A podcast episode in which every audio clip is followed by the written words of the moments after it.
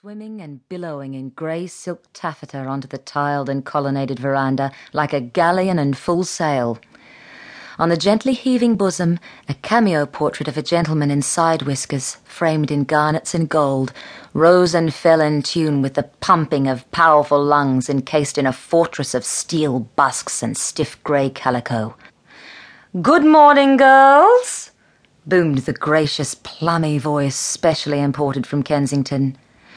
Good morning, Mrs. Appleyard, chorused the curtsying half circle drawn up before the hall door. Are we all present, mademoiselle? Good. Well, young ladies, we are indeed fortunate in the weather for our picnic to Hanging Rock. I have instructed mademoiselle that as the day is likely to be warm, you may remove your gloves after the drag has passed through Woodend. You will partake of luncheon at the picnic grounds near the rock.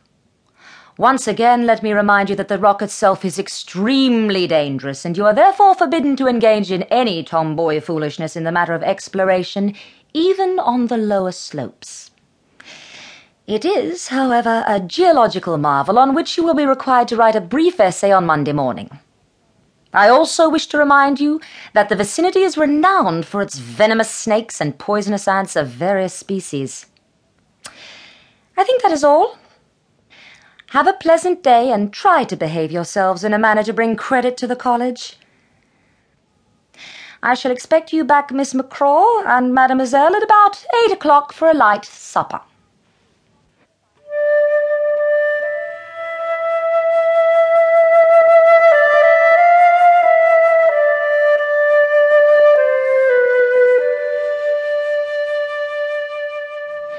Covered drag from Hussey's livery stables at Lower Macedon, drawn by five splendid bay horses, was already drawn up at the college gates with Mr. Hussey on the box.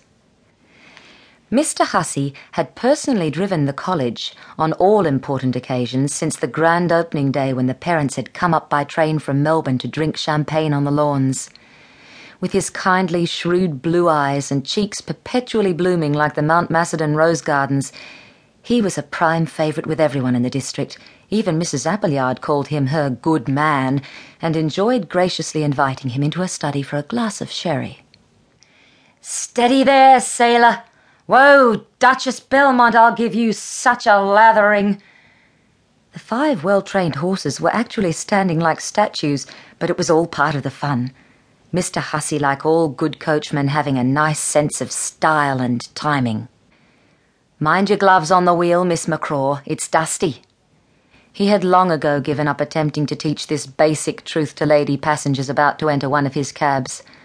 At last, everyone was seated to the satisfaction of special friends and enemies and the two governesses. The three senior girls, Miranda, Irma, and Marion Quade, inseparable companions, were allotted the coveted box seat in front beside the driver, an arrangement with which Mr. Hussey was well pleased Nice spirited girls, all three of them. Thank you, Mr. Hussey. You may go now, Miss McCraw ordered somewhere from the rear, suddenly aware of non mathematical responsibilities and in full command. They were off.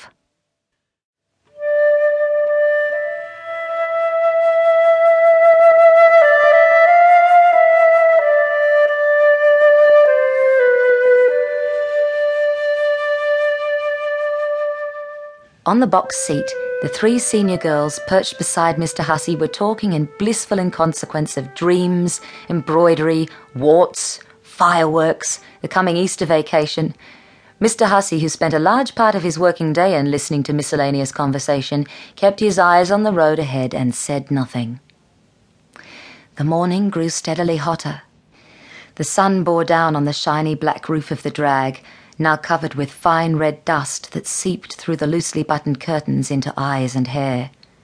And this we do for pleasure, Greta McCraw muttered from the shadows, so that we may shortly be at the mercy of venomous snakes and poisonous ants. How foolish can human creatures be?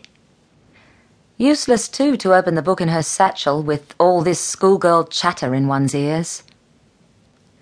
The road to Hanging Rock turns sharply away to the right, a little way out of the township of Woodend. Here, Mr. Hussey pulled up outside the leading hotel to rest and water his horses before starting on the last.